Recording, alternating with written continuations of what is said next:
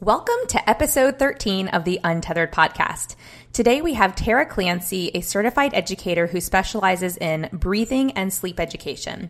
Since graduating from Columbia University over two decades ago, she has helped thousands of people look better, feel better, and do better.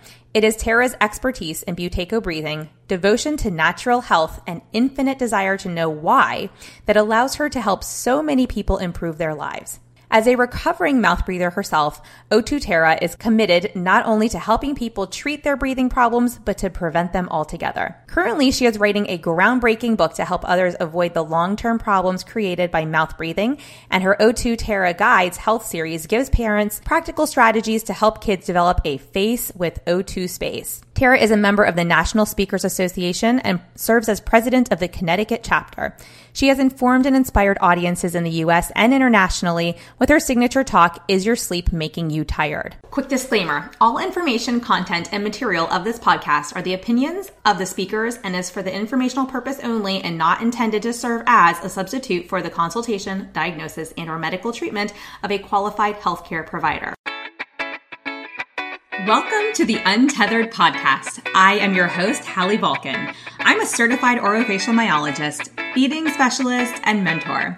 This podcast is all about getting your questions answered and collaborating with colleagues to bring you the most up to date information in the orofacial myofunctional therapy, tethered oral tissue, and airway space. I challenge you to keep an open mind and join my mission to get this information out to the masses. Let's get started. Thank you, Tara, for being with us today. I'm really excited to learn more about what it is that you do in the airway space. Thank you, Hallie. I'm excited to be here to talk about it with you. Awesome. So um, let's start with how you got into airway.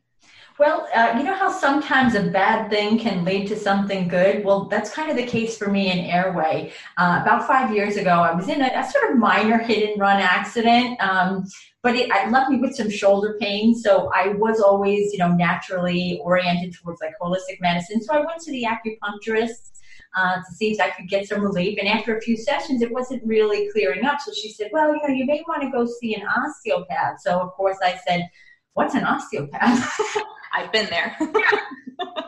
it turned out that that was the, the key to really unlocking everything that had kind of that I dealt with my whole life really, but I just hadn't been able to connect the dots on. Oh. Um, and really, what he said to me was, you know, I think you are dealing with an airway issue problem, and, and that would explain all the things that I had. You know, as a kid, being always congested, not even realizing that mouth breathing was a problem, all these other things that in, in my teens, I had kind of, you know, bad acne and pretty much a bad attitude. oh, interesting. Yeah, and then even like later on, um, you know, developing uh, asthma in my 30s, and then a lot of other GI issues. All these things I now know were really related to just the this uh, this airway problem that was giving me what I call nighttime breathing problems, and really it's just the cumulative cumulative effect of of uh, all those things. And so for the, for the past five years, I've sort of been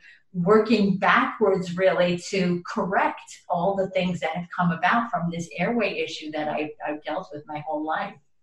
That's amazing. So, um, yeah, I recently took my daughter to an osteopath, and everyone's like, "What do they do?" And I'm like, don't know. They put your hands on you, they move some things around, and things start working. They're like mad. They're magicians. I don't know. They're exactly, exactly. There's nothing quite like that osteopathic treatment there. They're really like literally, you know, helping your fa- your fascia, you know, yeah. function better and all those things. And that's exactly what he really uh, he did for me. And also, also, um, you know, referred me to a um, an orthotropic dentist where I had the cone beam scan done. And the interesting thing was that when I um, when I met with the dentist, he said, "Yeah, I can definitely see that you're dealing with this."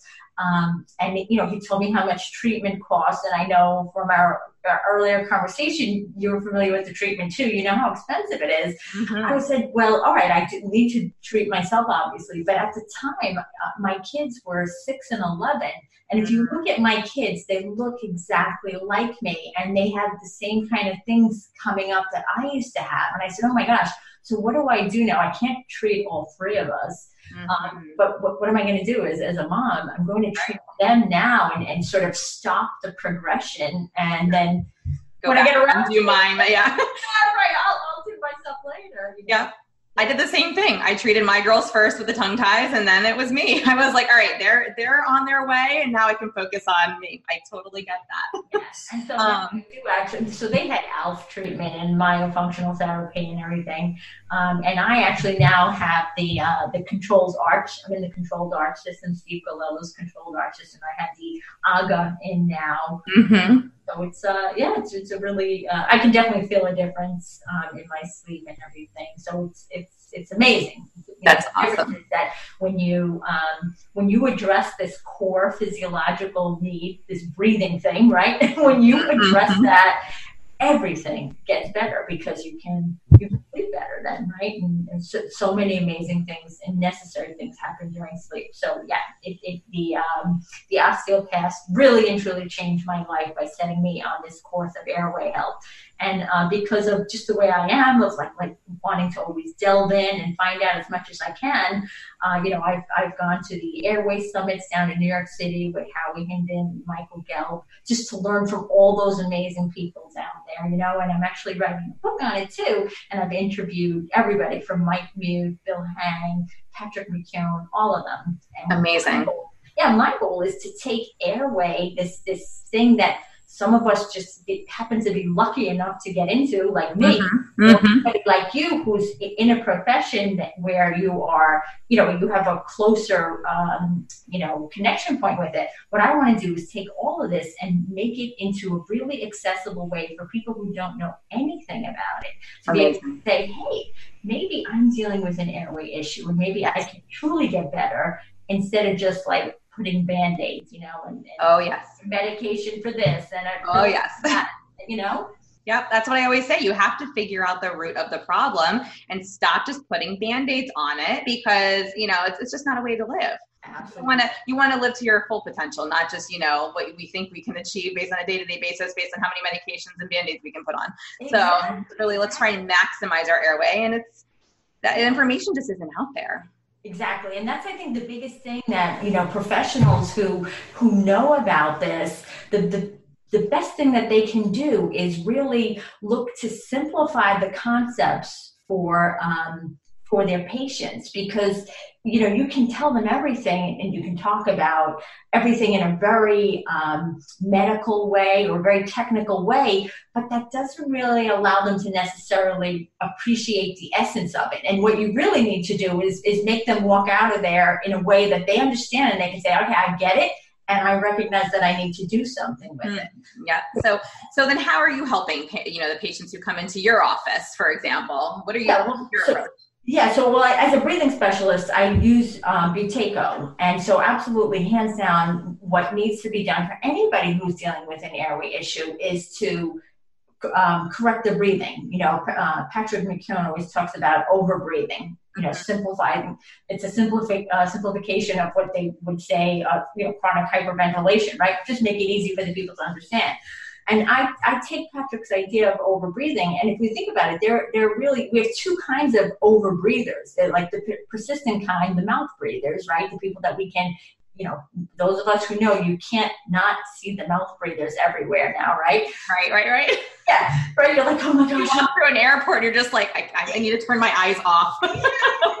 exactly. So those are the ones that are really easy for us to spot, um, and we know, you know, we know how to help them. And I use Buteyko to help them uh, reset their breathing.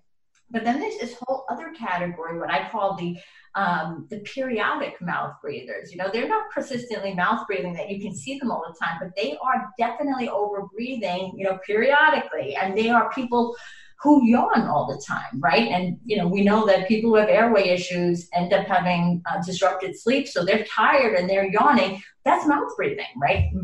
Um, what about people who sigh all the time? You know, you sit down. that's that's periodic mouth breathing as well because you're blowing off way too much carbon dioxide when you exhale through the mouth. Mm-hmm. That creates congestion, and that's what brings you into mouth breathing. Um, I also people who um, who like to sip um, you know, hot drinks and, and or soup. That's mouth breathing periodically because you're bringing it in.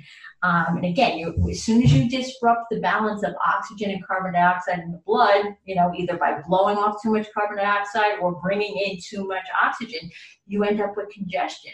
And you also, uh, the other problem with mouth breathing is, you know, you dry out the whole back of the throat. Once it's dry, you're much more susceptible to all kinds of infections and all that. So sippers definitely would be, uh, you know, periodic mouth breathing. And then another big category of mouth breathing that many of us are guilty of, exercisers. Mm-hmm. How many times you you know you're on that treadmill or you know you're out for your jog and then you start feeling a little winded, so you stop nose breathing and you start mouth breathing. Well, the catch 22 there is that as soon as you start mouth breathing, that balance of O2 and C2 is thrown off. When that um, when that balance is thrown off, you cannot get the oxygen from the blood into the tissues. It's mm-hmm. um, uh, uh, Roger Price, who's a, a you know a really you know him right, mm-hmm. Yeah. another breathing specialist. Uh, he talks about using uh, uh, as carbon dioxide being like a, a debit card, you know, mm-hmm. like or an ATM card. He's like, you can have all the money in the world in the bank. And um, and you need it, but you don't have that debit card. You can't get it out of the bank. And carbon dioxide is like that debit card. You can have all the oxygen you want in the bloodstream, but if you don't have that carbon dioxide to allow the release into the muscles, then if you you can't uh, you know you, you you can't use it, and that's really the um, the it's almost like a catch 22 you start breathing through the mouth when you're exercising because you need more and you are taking in more, but you can't use it, you know? Interesting. So, yeah. so that's a big thing. And then the last thing that I think about as a periodic mouth breather would be talkers. We all talk, right? that's me. I'm like, as you're saying these things, I'm going, oh my gosh, I have so much more to work on.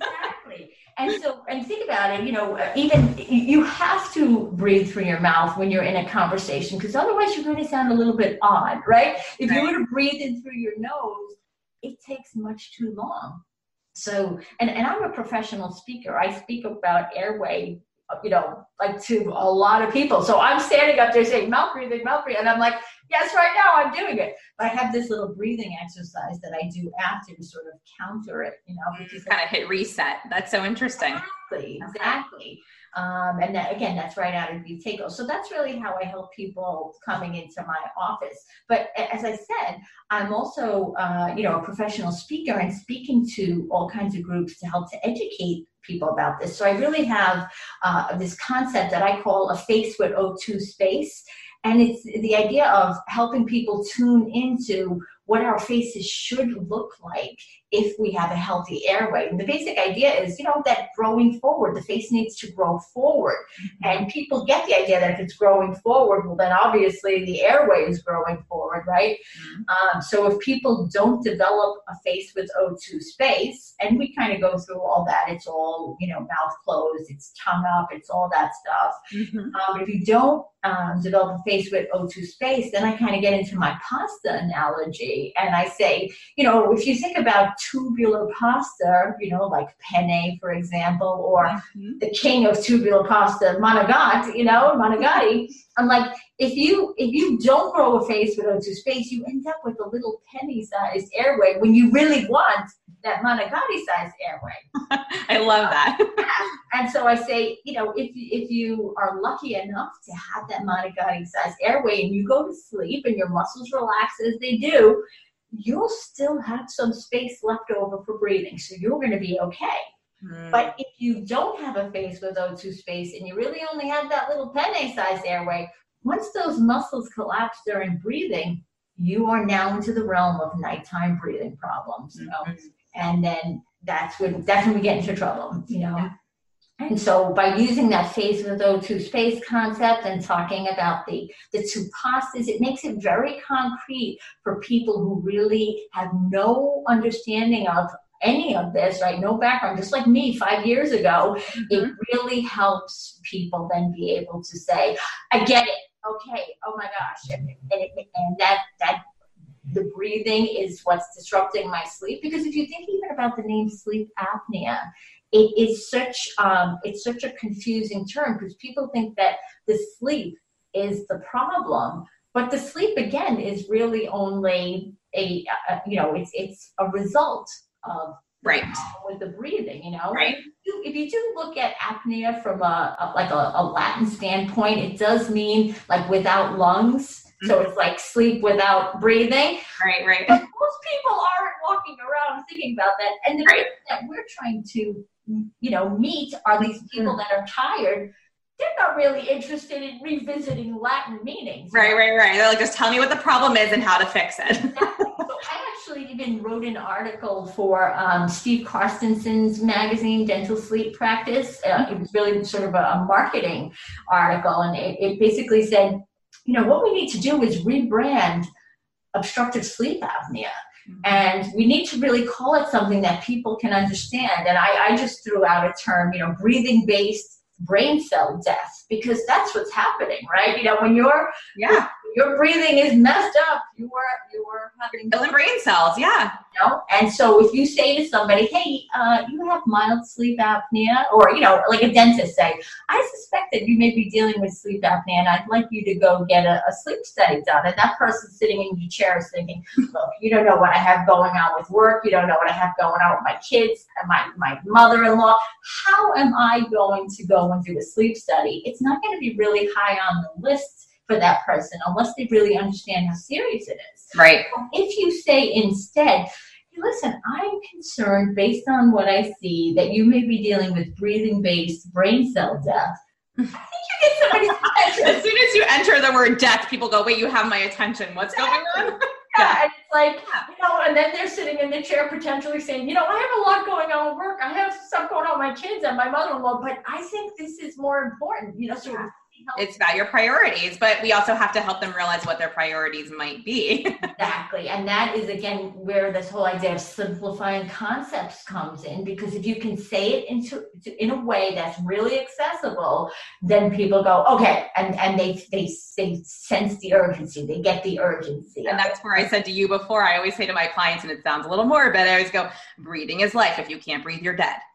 So, you know, I hate to just like yeah. throw it out there like that, but sometimes you have to keep it so simple and so to the point and catch their attention so they go like, hold on, wait a second. What are you saying?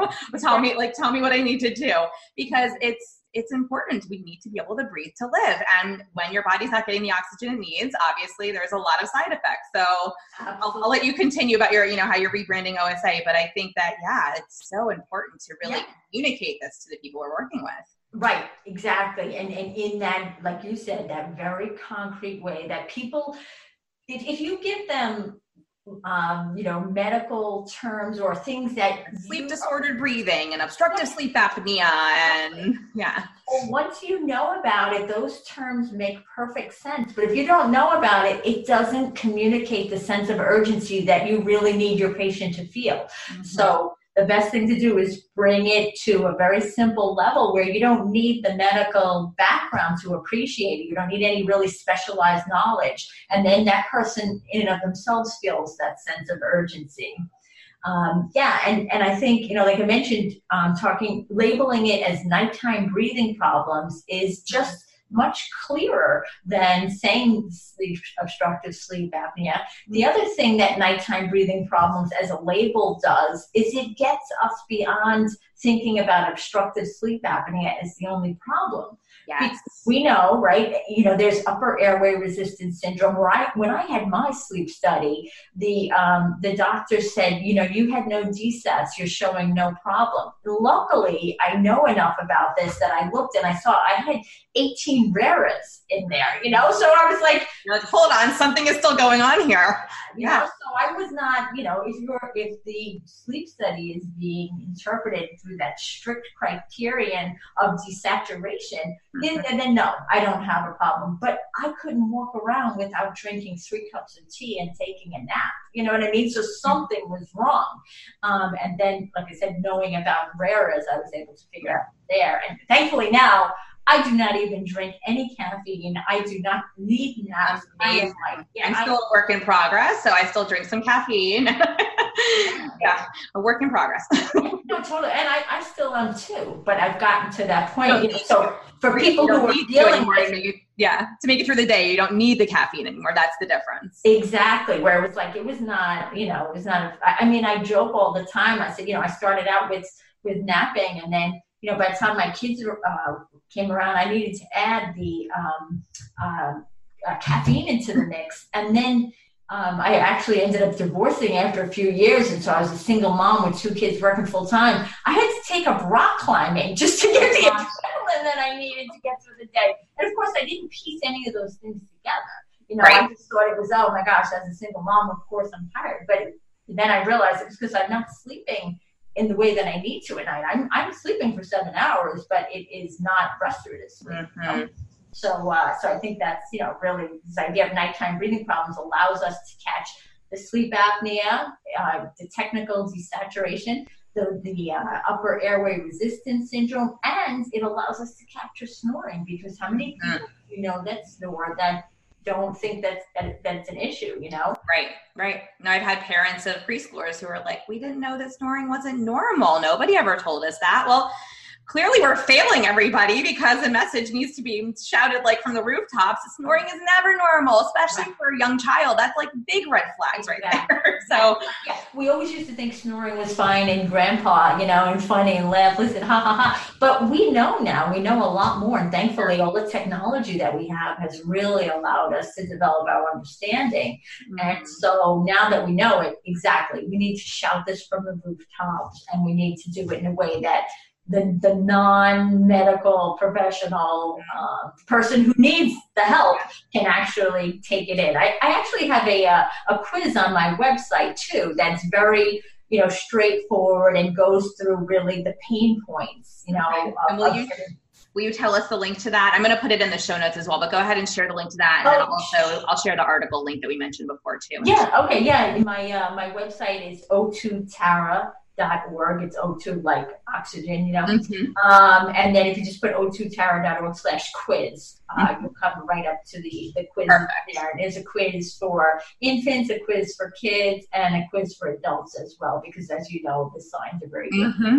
So. Yeah, and I went on there and I took at least one or two of them for like my my youngest, my 2nd mm-hmm. daughter. I don't think I've done it for myself yet, but I was like, it's pretty cool. I love the how you broke it down by you know age group. Yeah. Um, that's really nice yeah and and to try to make it um you know to speak to the, the trouble that the people are having you know like it's i said like, relevant mm-hmm. right because then they can say oh yeah like for the adults for example i say you know do you wake up with a dry mouth do you wake up in the middle of the night to use the bathroom you know all these things people think um, oh, you know, I'm just getting older now, so that's what happens. That's the thing, right? That's like, what happens. That's true. That's what happens if you have an airway issue that you don't know about, right? And we know uh-huh. 50% of men do, 25% yeah. of women, and 11% of kids. So wow. this, this is epidemic. You know? Yeah.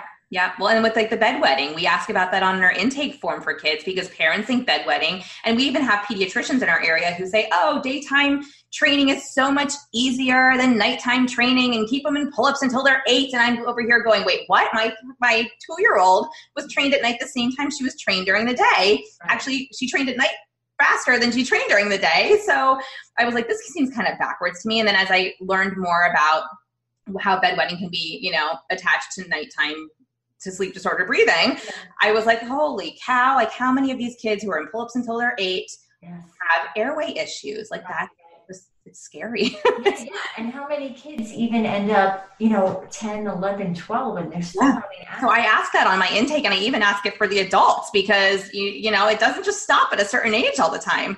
Right, right. And then that's a whole self concept hit, right? Yes. There are kids that are afraid to have sleepovers because oh, they, yeah. you know what I mean? So it's like you know, we're talking about physical problems that, yeah. you know, it's a whole absolutely so, impacts your social life, your yeah, everyday life. Absolutely. Yeah, uh, yeah, yeah. So uh, yeah, so it's like this idea of you know through that quiz, for example, connecting the pain points. So if we were to ask people that are in our offices, you know, we coming in and and saying, um, do you you know, do you find that your nose is is stuffy often? How well can you breathe in and out through your nose? You know, do you ever catch yourself mouth breathing? Are you thirsty all the time? Mm-hmm. And asking them things that are, you know, uh, when you wake up, do you feel refreshed? Mm-hmm. You know, and things like that because we don't. If you, if and this was my case, if you've been in it for such a long time and it's been such a dra- gradual decline, you don't necessarily realize how far down you are because and you also come to think this is just it. You know, I mean, I was always a mouth breather because I that you know, allergies that were undiagnosed. Like who knew that back then, right? So I was always congested, always breathing through my nose. I'm sorry, I'm always breathing through my mouth. I never thought anything about it. Nobody did because, like, who knew then, you know? But now we know, and so if we can, we've come to accept it. Like, oh, you know, it's that's just what he does. That's just what she does. But we have to sort of say, let's look at why, because that's actually not what we're supposed to do. It, it's it's a great breathing through your mouth is a better alternative to not breathing at all. Hands down. Yeah, yes. one that's going to bring you slowly downhill. Yes, it will totally impact your health long term. Absolutely. So if we can if we can start to question, hey, maybe there's a bigger reason for this.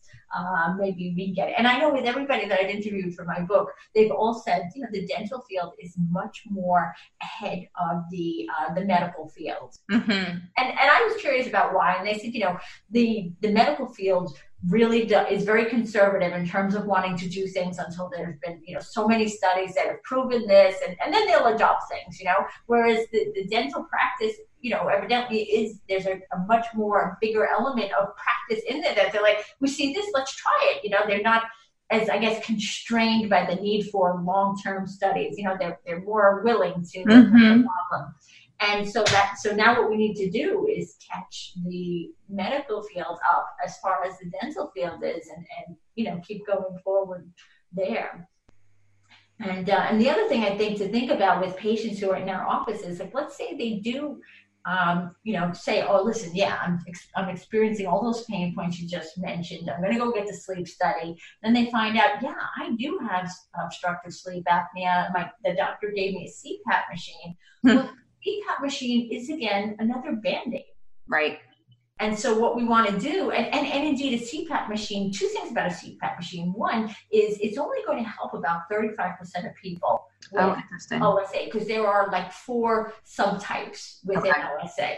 Okay. Um, and and also the CPAP machine, because of its very nature of like pulling, it's going to worsen over, right. over it like pushes your face backward and we want to bring everything forward right that part I know. that part I know but yeah yeah so even people who say phew thank goodness I figured this out and I have the CPAP machine it's like that's great but you still need to attend to all of they call like the soft tissue dysfunction, which I'm, you know, I'm sure you've heard that term. You know, we still need to make sure that we have our, our lips sealed. We still still need to make sure we're keeping our tongue up. We still need to make sure um, that the nose is clear enough to keep our lips sealed for nose breathing. We need to think about posture, right? How many of us are walking around all day just angling our heads downward at our cell phones? Mm-hmm. We really need to bring our cell phones up and out in front of us. You know, it may look weird, but you know, in, in the at the end of the day, you need to preserve your airway. Or kids, like with the, the population that you're working with, you know, hopefully they're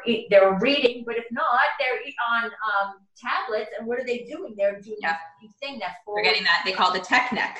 Exactly. Mm-hmm. So what do we want there? We want them having a big set of pillows in front of them and propping it up mm. and, and making sure that they are maintaining that posture. Because as soon as you angle your head downward, you really do um, impair the um, the airway. You know, you, you really like impede, you make it um, smaller. You collapse. Mm-hmm. You can feel it even if you even if you just keep your head straight and um, uh, you know keep your head straight up. But if you just drop your chin mm-hmm. and as you're breathing in through your nose, if um, if you have a manicotti sized airway, you won't feel anything. But if you're like many of us with a smaller airway, like me, like I feel it right now.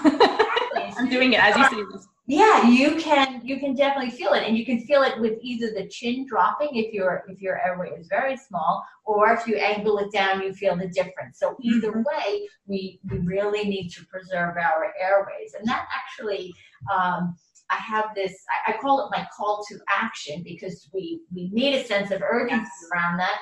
And yeah. the call to action actually stands for exactly what we need to do. The C stands for closed mouth.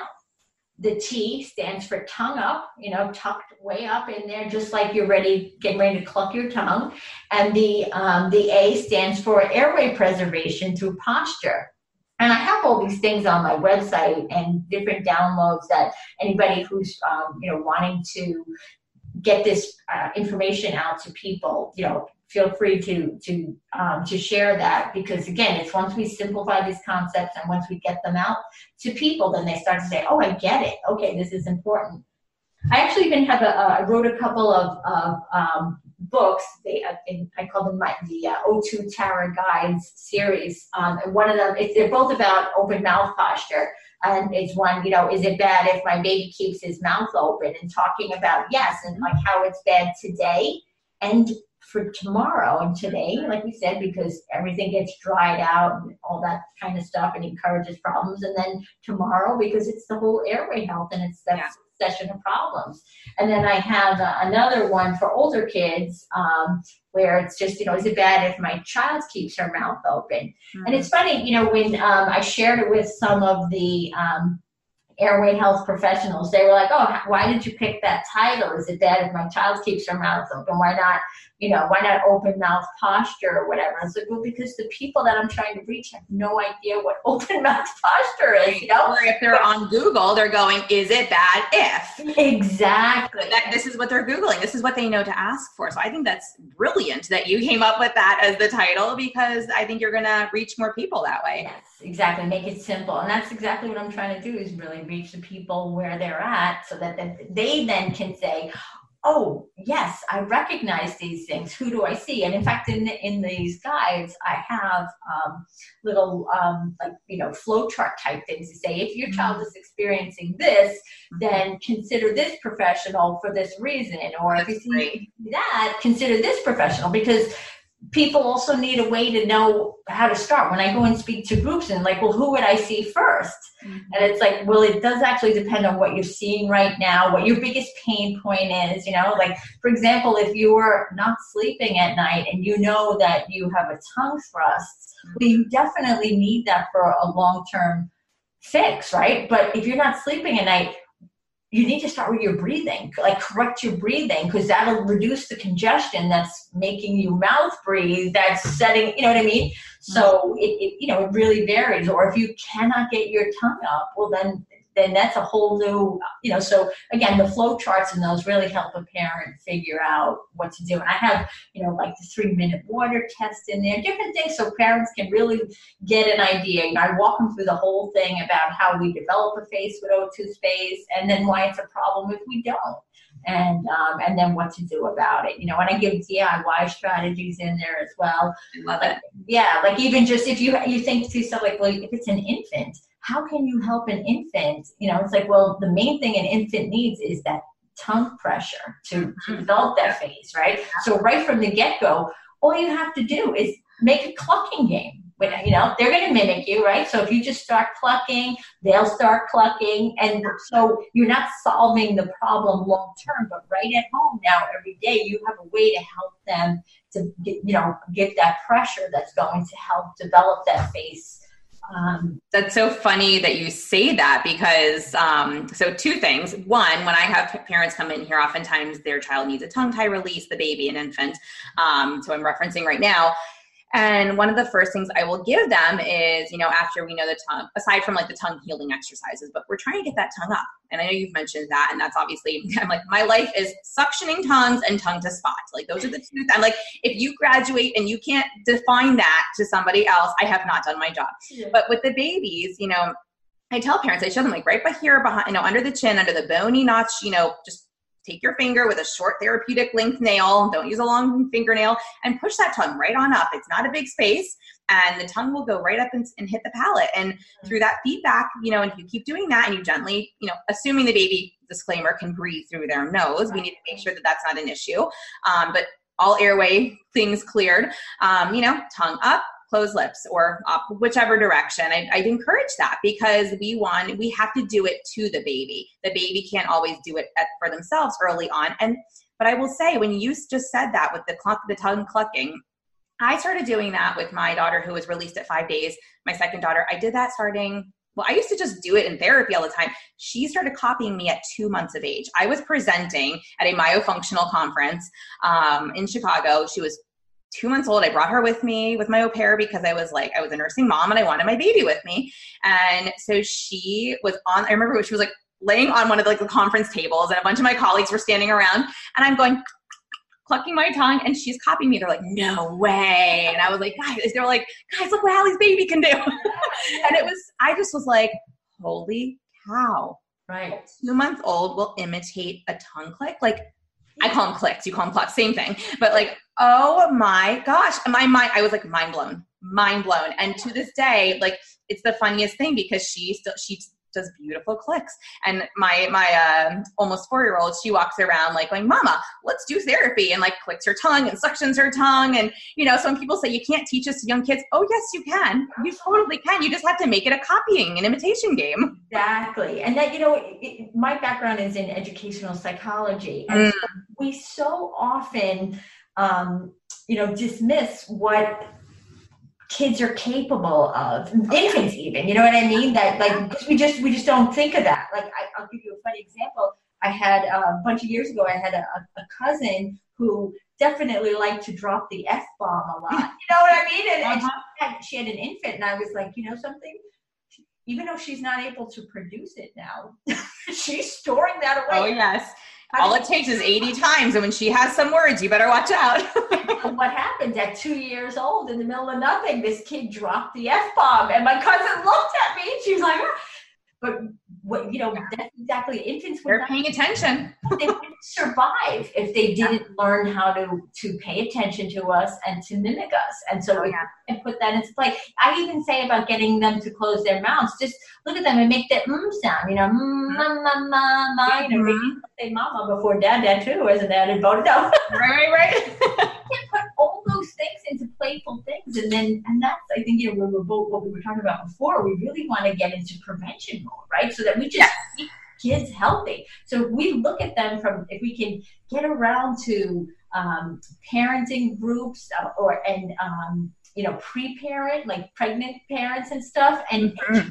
the those people about this is what's what you want to see in a child and if, if or you know, a newborn and if you're not here are things to consider then we are really at that prevention mode. I mean we are we are really good now with all the appliances right? You have the dna i've got the AGGA we've got the alf there's so many things that we can do now to help kids develop that face 102 space.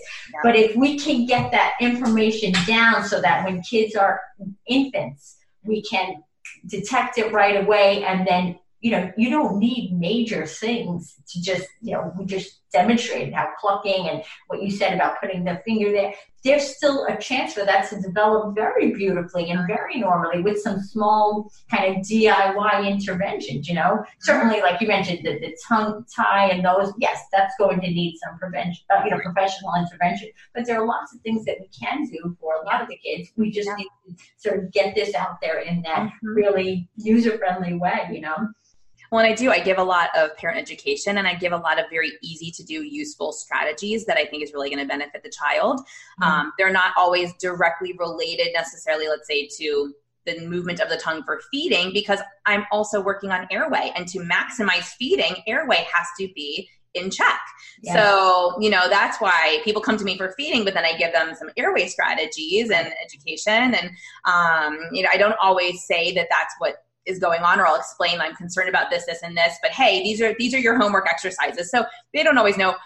I'll tell them why I'm giving them what I'm giving them, but that's not always you know they're just they're doing it because they know it's going to help right. um, but i think that's you know the, the more we can do now to prevent for, i can avoid having this child come back to my office when they turn two because they won't eat solid foods or a variety of solid foods, or even four months later when they try to introduce solids right. um, because of airway. There's a lot of, you know, usually there's airway related issues going on with some of these kiddos. Their mouths are hanging open, like, you know, like we've talked about, their tongue is down.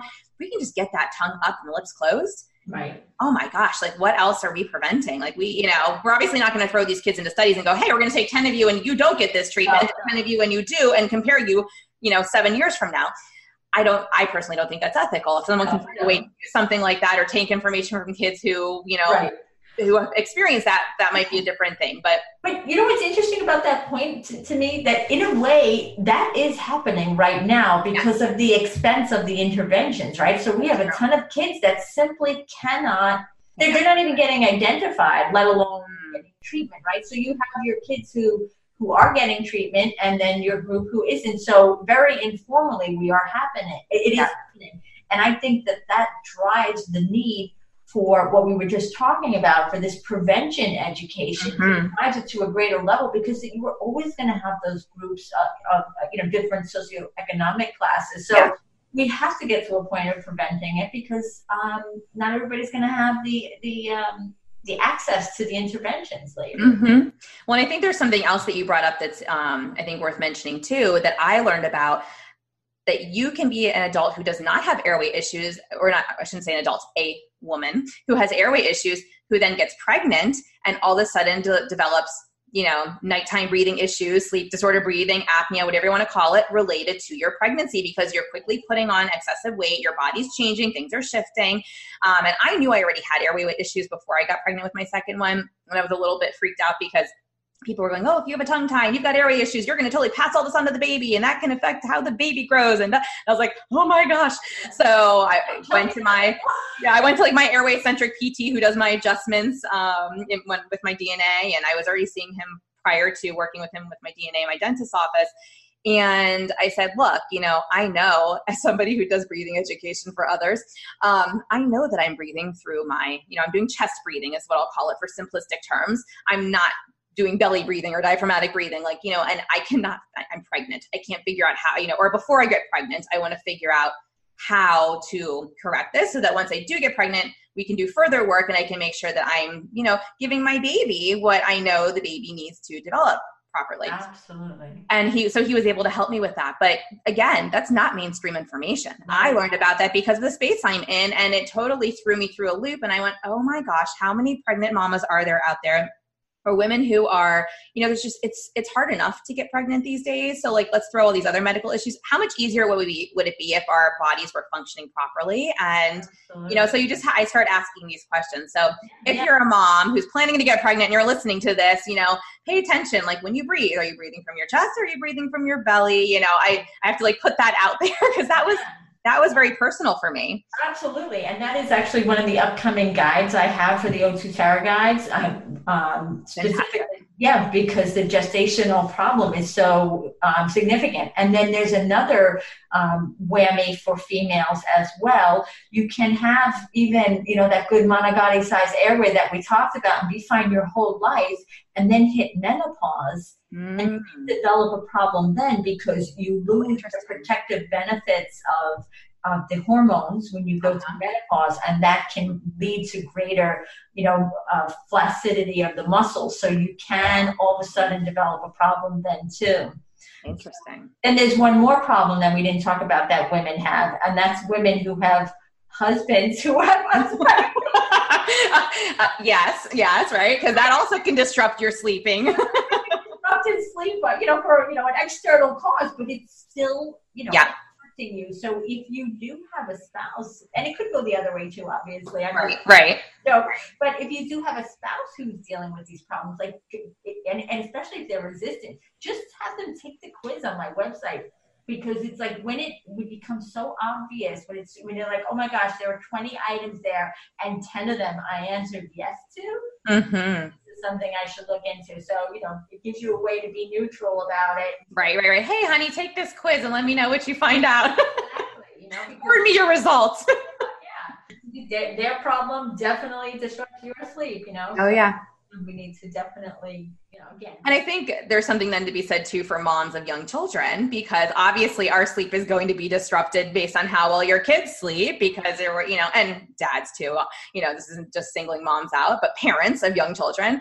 Um, you know i know my little one who normally sleeps at least till six woke up at four this morning and my husband thankfully he's the best got up with her uh, until i took over at like you know 545 but you know that that also it, it, you may not be aware that you have sleep issues because your kids are waking you up so much that you don't realize so there's other symptoms and things that, that people can look at right? Are there i know you have um, i don't know if we talked about the signs the cone signs that you mentioned. Yeah that, and thanks for bringing that up. So the cone signs that's a very user friendly easy thing. I, and i call it the cone signs to give it an easy way to remember. So it's basically um, the c in cone stands for crowded teeth so if you have crowded teeth um, that's a sign that your jaw is underdeveloped. And when you have an underdeveloped jaw, it, it generally means that you don't have a face with O2 space, and therefore you very likely have a, a penne-sized airway instead of that manicotti. So crowded crowded teeth is is um, definitely one of them. One point to note on that: as an adult, you may actually have straight teeth, but you have to think back, did I have orthodontic work mm-hmm. as a kid? Because what happens in orthodontic work when you have crowded teeth? the traditional thing is pull the teeth yep. and line up the rest of the ones yep. with a nice smile. But guess what? Now all of a sudden your tongue has nowhere to be. Yep. So it's going to fall back farther into the throat because it has to be somewhere. Right. And then once that happens, your airway is now smaller. So, yep. So crowded teeth either now or as a kid, you know, pre-orthodontic treatment. The second sign in cone is open mouth, and that's really the biggest sign, um, easiest spot sign. As soon as you see someone walking around with an open mouth, that means that they are mouth breathing and that is the gateway to nighttime breathing problems. So open mouth is huge. And I like that you say that too, that you know, because I have clients where I say, well, does your child mouth breathe? And they say, no, no, they breathe through their nose. And then they get into my office and they, they don't shut their mouth the whole time. And I'm going, oh, I mean, so I think there's something to be said about people don't realize their mouth breathing or they don't know what mouth breathing looks like, even though the term sounds so straightforward and simple. Right. And the other thing is with the mouth breathing, I'm glad you mentioned that, is people think of it as like the complete slack jaw, right. you know, complete, oh, you're catching flies kind of thing. Right, right, right. It doesn't have to be that. Even just, you know, slightly open. That slight parting of the lips, that's enough because it also means that even if they're not actively um, breathing through the mouth all the time, just having that those lips parted means that it's drying out, so you're getting increased inflammation. And once you have that inflammation, uh, you get the congestion, you, you can't breathe through the nose. So it's this vicious cycle. So yeah, it's not the amount of the thing of the opening. Mm-hmm. It's just the, the lips should be sealed, and if they're not, it's it's considered open mouth. Um, then the third thing in the cone is um, the for the end is noisy breathing. Noisy breathing is basically telling you that there's some congestion in the, no- the nose. That's why you hear it. And so when you sleep and the muscles collapse, you're going to end up. Uh, I'm sorry. When the muscles relax, you you are much greater. You have a much greater chance of having collapsibility. They kind of term um, obstructive sleep apnea as being a, a, pressure phenomenon. It's this you know this negative pressure. So when when the space is smaller, things the pressure is greater and things collapse faster. Mm-hmm. So noisy breathing means that there's um, a smaller spot in, in the airway somewhere, and you're more likely to have that mm-hmm. um, that disruption in, in, in, breathing during sleep. And then the last sign of the cone signs is the E, the elongated face. And so the elongated face, you'll see that um, starting at around um, age six to seven what really happens is that if the if the this, the lower third of the face starts to get longer, and that's because the tongue is not able to do its job of supporting the jaw. When when your tongue is tucked up into the roof of the mouth, like we were talking about, it acts like a support for the jaw. And when you mm-hmm. do that, it grows downward. And when it grows downward, it impacts the uh, size of the airway for sure. So those are the signs, the cone signs. And the thing I like about the cone thing is if you think of ice cream cones, it really illustrates our whole mm-hmm. idea perfectly. If you think about getting that large cone, you know, the one with the, the it's kind of got a flat bottom on it, it's wide the whole way down in the flat bottom that's what we want. Right. That's what tells you you have a, a most likely have an healthy airway because it means the face has developed in proportionally and it's not impacting the airway. But if you think of the other size of the cone, the small one that has that pointy the triangle point, yeah. Yeah. Mm-hmm. That's what so many of us are ending up with these days. You can see my face now because we have yeah. yeah, and you can see mine as well. Yeah definitely have this. And Steven Park is doing a study of um, people from the Midwest looking at like the 1950s college hmm. yearbooks to current college yearbooks. Oh, interesting. Yeah, and show the differences in our facial shapes to show how much did how epidemic yeah i would say if that doesn't show you how over industrialized our nation has become and the, ep- the epigenetic you know yeah changes that are going on and i don't know what will but that is that's really cool. I can't wait yeah, to see that. exactly. And and and you'll start to see like you know i know you do but i mean like we said before you can't go you know into a, a, a subway or wherever. You can't go on right. place without no now all of a sudden you'll see all these longer faces too and then all of a sudden when you do see somebody who has a more squared off sort of face, you're like, oh wow, you know, it, yeah, you're like, wow, they can breathe through their nose.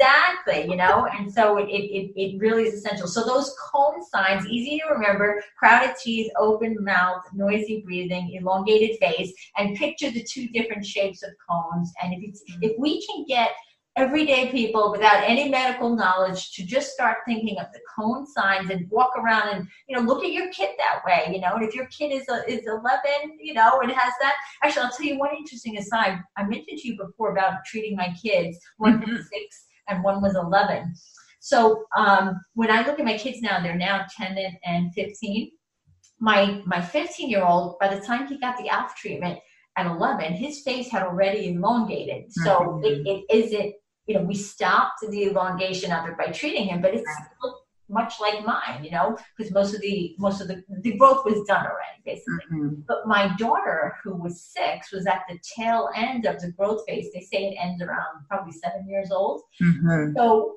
if you see the difference in the two kids, my son has the small pointy size cone look, but my daughter has the large cone size with the much more rounded face. So it's wow clear yes. Know, example of the difference. And what and, and she had been a mouth breather for a lot of years, but mm-hmm. I caught it at a time before the elongation really kicked in. Yeah. It's not the look that is the big deal, it's the health. But right. But it's an interesting side. Yeah, it's a side fact. It, so, just points out so beautifully how we're changing our faces and, you know, by not doing this and how, and that facial shape is just an unhealthier facial shape. So, yeah. Well, and I, I had asked an orthodontist who was presenting to a group of speech pathologists a couple months ago about a question and about my daughter going into ortho and, um, and she looked at my face and she goes, Well, if her jaw looks like yours, then she's going to need ortho. And I was like, Thank you. I'm going through adult expansion. I'm an orthodontic relapse case. I've leaf relapse case. I I had, you know, braces. I had um, Invisalign. I had permanent upper and lower retainer, you know, uh, the um, metal bars that were in there until they finally were taken out because they never fell out on their own. I was like, and at that point, everything started to fall back you know, to pre-treatment. Um, and you know, I had my wisdom teeth pulled because I had three that were impacted, but no, none of my other teeth have been pulled. But still, I know my jaw is smaller because of that. Mm. And so I look at my daughter, who is almost four. She'll be four, um, and you know, by the time people listen to this, she'll be four. Um, and she's going into an ALF. We have her appointment um, to actually have it put in in a couple weeks, and she, you know, she's almost four, and people like, you're putting your four year old into an ALF? And I'm going, yes, because this this new information says that you can even expand children as young as two. So I already feel like we're two years too far in. I mean, not that I know that I would have done it when she was two, because I think there's also a compliance in getting a child to sit in a chair for impressions. You know, who knows? She did fabulous when we did this a month ago. Um, they were really impressed with her in the dentist's office. But, you know, I, like you said, it, what I know, what we, when we know better, we do better. And I'm trying to set her up for life. And she already, she sleeps all night. She does not wake up. She does not snore. But I'm not convinced she's getting, and she's got huge tonsils and she had a tongue tie and she has other symptoms and i'm not convinced that she's getting truly restful restorative sleep because she is that child who like she could just go all day and she could stay up till one in the morning if i let her. Mm-hmm. does not she gets tired if she's really truly worn out because it's hot outside and she's been at summer camp all day. But the kid stopped napping when she was 18 months old. Wow. And would sleep 12 12 hours at night, which I thought was fabulous. So I'm like, oh, I get to go run my errands and she sleeps at night. So she's on my schedule now. And now I look back and I go, oh, wow, maybe that wasn't such a good thing. And, you know, her behaviors now sometimes will, you know, she's loud and she, she's my child. She is me in a nutshell. She is uh-huh. loud. She is, sometimes she gets really like kind of stubborn and angry and moody. And yeah. I'm going, how much of this might change when her airway is maximized? Yes. yes. I might and, start cross. I'm hoping those tonsils shrink and I'm hoping that the behaviors, you know, we get yeah. those under control. But let me ask you um, one other question in terms of yeah. the mouth breathing. Have you observed her like for a lengthy time when she's involved in something, like say, you know, on an iPad, like a tablet, or or you know, playing with Legos or whatever she have you looked at her for a long mm-hmm. time and made sure she doesn't do it then? Yeah, she does okay. truly have a closed mouth posture. It could also be because she's by default been in myofunctional therapy for two years since the, you know ever since she had her tongue tie release and i started working with her um, i had some clients who would come to our house and at the time i was um, we were like in the process of moving i was literally working at my kitchen table with clients and so she would you know and they loved it they were all okay with it she would come and sit on my lap and she'd go, Mama, I want to do the exercises with you guys. And so she would sit there and she would imitate all the exercises. And she, you know, that education, she knew my mouth closed, my tongue up, yeah. you know, and she just, for fun, I think I mentioned earlier, for fun, she just suctions her tongue. She's like, Hey, look what I can do. Yeah, okay, yeah. Mom. Like, like this past week, she started playing therapist. Like people play house. Yeah, she, yeah. plays myofunctional therapist, and she, she comes and sits in my chair. And I have a little put a little video on um, Instagram of her and my 17 month old going, no, I'm the, I'm the speecher. I'm the speech. No, I'm the, no, I'm the speech. And then she's going, okay, mama. Okay, now you're the client. You're the client. I'm the therapist. That's you do funny. this. And she tells me what to do. And I'm like, you know, you're the child of a mild functional therapist. Yeah. And I have a so, funny thing like that too, where my daughter came home from school. My daughter's pretty, pretty like I'm pretty gentle personality, kind of loving kind of kid, but sometimes things will get to her, right? So this kid at school did something. She comes home and she's like, I am so mad. This boy, blah, blah, blah, and he did this and he did that, and he's a mouth breather. oh gosh, that's that's hilarious. I was like, okay, like you know, this child belongs to this identity, mouth breathers. it was just so funny. But you know, like we want this too, right? Yes. You know, we want yeah. to have this awareness and like, know. oh, you're paying attention, you get it. And so that's why I say, you know, most of my clients, when you ask that question that you just asked, most parents would go, oh yeah, their mouth is, you know, kind of even if it's three millimeters or five millimeters, yeah, their mouth is a little bit open. And sometimes I notice they drool a little bit. So their mouth has to be open when they're doing these passive activities. Um, and even in therapy for me, you know, and that's why I don't think it's an issue for her is because she's really technically been in Myo forever. Um, not really, but by default. Um, but these other kiddos, sometimes that's the last thing we're trying to work on. Like we've got them, everything else is mastered, but clearly their breathing has not is not truly mastered yet because as soon as the teacher sees them go to start writing in class or they're doing that passive activity or a different part of their body is you know taking their energy and focus that mouth just kind of drops back open because they're no longer paying attention to what their mouth is doing and these are kids who've been in therapy. So yeah i mean that is a great question. and you, you know what we do um, for those kids um, and, and, in fact more broadly for that that you know in, in the buteyko hmm. we use the tape. I mean, I do it every night for myself yeah. just because as have, having been a mouth breather my whole life, I need that. Mm-hmm. But even like I went to Dublin and trained with Patrick McKeown there and he had a group of kids there and they had the tape on and he said to the parents, you know, to use it just because it it's that extra layer of, mm-hmm. of, of you know reinforcement while they're trying to develop this habit because once your consciousness goes away yes. that's when you revert to the old habits so. and you know i so i haven't done any formal buteyko training i've read some books and I've, I've used some of the concepts with some of my clients and i've actually had clients come to me who have already studied on their own the buteyko stuff and they're like can you help us implement this and, and you know uh-huh. in you know com- in combination with the myofunctional program. So i've done that. I've, i have not done like a pure training or my or buteyko approach myself. So the whole idea for so for me the reason why i know my airway is highly restricted is because the idea of putting tape on my mouth and i'm not an anxious person it it throws me like I, it wow. completely freaks me out and that's my body going hold up you're not ready to breathe completely through your nose. Like yeah. we need to figure out like what's going on here. And I've had the congestion and I've had, you know, I use, you know, a nasal spray, the Xlear nasal spray that my dentist, you know, recommended. And I am doing the adult expansion. And so I know that we're working on my airway. Um, but I know that if I'm congested, I'm totally mouth breathing, even yeah. with my DNA device in my mouth at night. And, you know, yeah, yeah. yeah. So it has a little do- ball in the back that prevents me from, from snoring. Um, yeah. so, which I don't love. And sometimes right interesting. I'll go to the dentist and they'll be like, you know, the ball looks like it's like imprinted into the top of your mouth. And I also think that there are certain things that are inflammatory for me and that happens they can see it that i'm like whether it's something i ate that i have a food sensitivity to or you know the allergy season or whatever because i'm still in the process so yeah.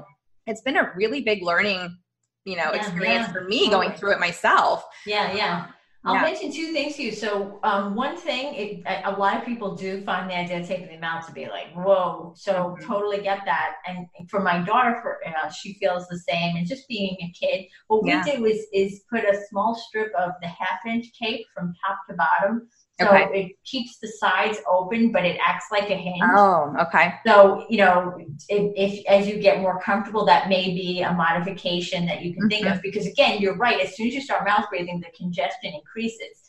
And so that brings me to the second point. Have you done the nose unblocking exercise? That, no, and I just recently I had a friend share that with me, and I was I need to do that. So yeah, for that reminder. Yeah, I have that on my video, on my uh, sorry, on my website too for people that are wondering what it is. Uh, it's Patrick McKeown's video.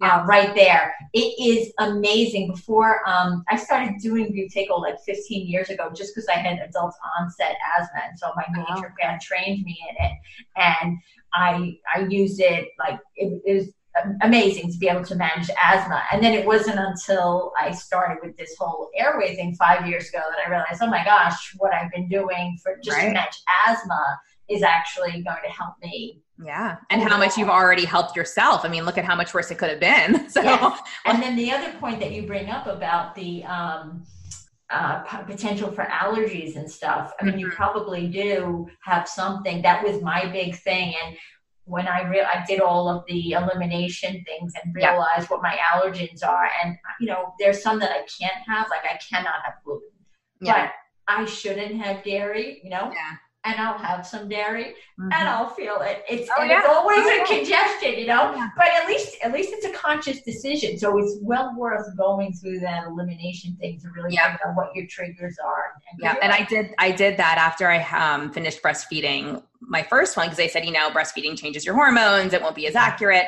So I did it after and I was like, oh, a lot of the foods that I'm eating are inflammatory for me. I have, I didn't have true food allergies. I had yes. sensitivities. That's exactly um, what I had. And, and, you know, and everyone's, I know most of the world seems to be like, let's eliminate dairy and gluten and be like, you know, all the freeze. For me, that was the number one thing I was allowed to eat my first week whereas i could not have corn or soy or you know like there were other things i could not eat like blueberries cauliflower. And here i am trying to like avoid carbs and eat cauliflower and i'm sending my body like it so when i was when they were like you can have wheat i was like yes but you can't have cauliflower. I was like yes.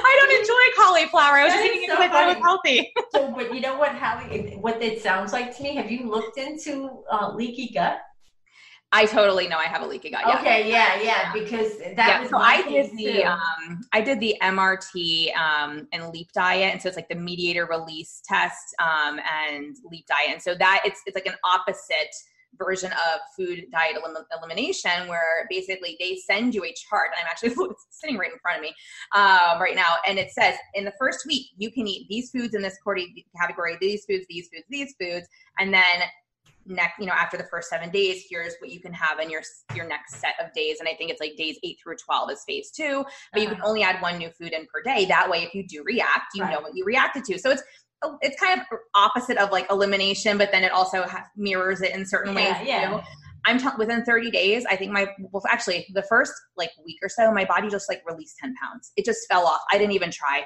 Yeah. I was and I was eating white potatoes, cod, tuna, like Right, right. White potatoes. I mean, who would yeah, think? It's all the inflammation overall. I mean, I know the same thing. As soon as I do have that dairy, I see the little yeah. bit of bloated gut come back. It's yeah. just all of the, the fluid, you know. The, the and I, I think my first has the same issue um, because she's a very selective eater, and I know that there were the motor components and things that we've worked on, but you know, she's I, I kind of say she's my my husband's daughter. They both have some sensory uh, thing. You know, he smells something and he's like, "Oh, do you smell that?" And then I go, "Oh, yeah, I smell that." Now that you said that, but I joke he's like a pregnant woman. like you have the the scent, you know, the yeah. smell of a pregnant woman. Um, and it's like super heightened, and she's the same way. So she, mm-hmm. you know, so I'm like, what came first, the chicken or the egg? I can't figure out like how we're going to get her to eat some new foods. Whereas yeah. my second daughter And I have to say, she was also my second one was released much earlier, and we worked with her two years earlier than my my first. Um, eats everything under the sun. I mean, mm-hmm. every like spicy, high flavor, low flavor, hot, cold. You know, whereas my first one prefers like bland dairy carb. I mean, she's got that leaky gut, right? You know, I've I've read um, the GAPS diet. I've read SCD. I've you know, um, yeah. I used to work with a lot of kids with with autism, and so these were things that kind of were on my radar way back right. when because right. of working with that population. And I just look at her and I go, oh, we've got so much work to do. yeah, yeah, yeah, yeah. But, as we know, well worth doing the work. Oh, yeah, it, yeah, right. It goes Absolutely. into the whole life, follows them. So good. I'm like, first we need to maximize that airway and expand your amount, and then we'll see what happens from from there, one thing exactly. at a time. Absolutely. Yeah, and it is a huge undertaking, but it is the yeah. most important job. Absolutely I mean, that's the main thing to get out to parents too. Yeah. That it's it is there is some commitment, but you're talking about like as all parents, what do we want? We want a happy and healthy child. Yes. Well, the number one thing that you can do is make sure they're developing a healthy airway because yeah. you it, you know it affects them physically as we've been talking the mental effects you know that, you know you're much likely more likely to have a mood disorder if you have ADHD. Oh, and definitely all the, all those things. Yeah. Anxiety depression they're all implicated. And again it goes back to what we said what's more basic than breathing? Nothing right? So if your breathing is disrupted your whole like I, I always say your brain is the command center. And if you mm-hmm. have a dis- disrupted blow, flow of air Mm-hmm. Your command center is not functioning as it should be. Nothing else will. Yeah. You know, and, and that's why, you know, it, it everything is hit. So yeah.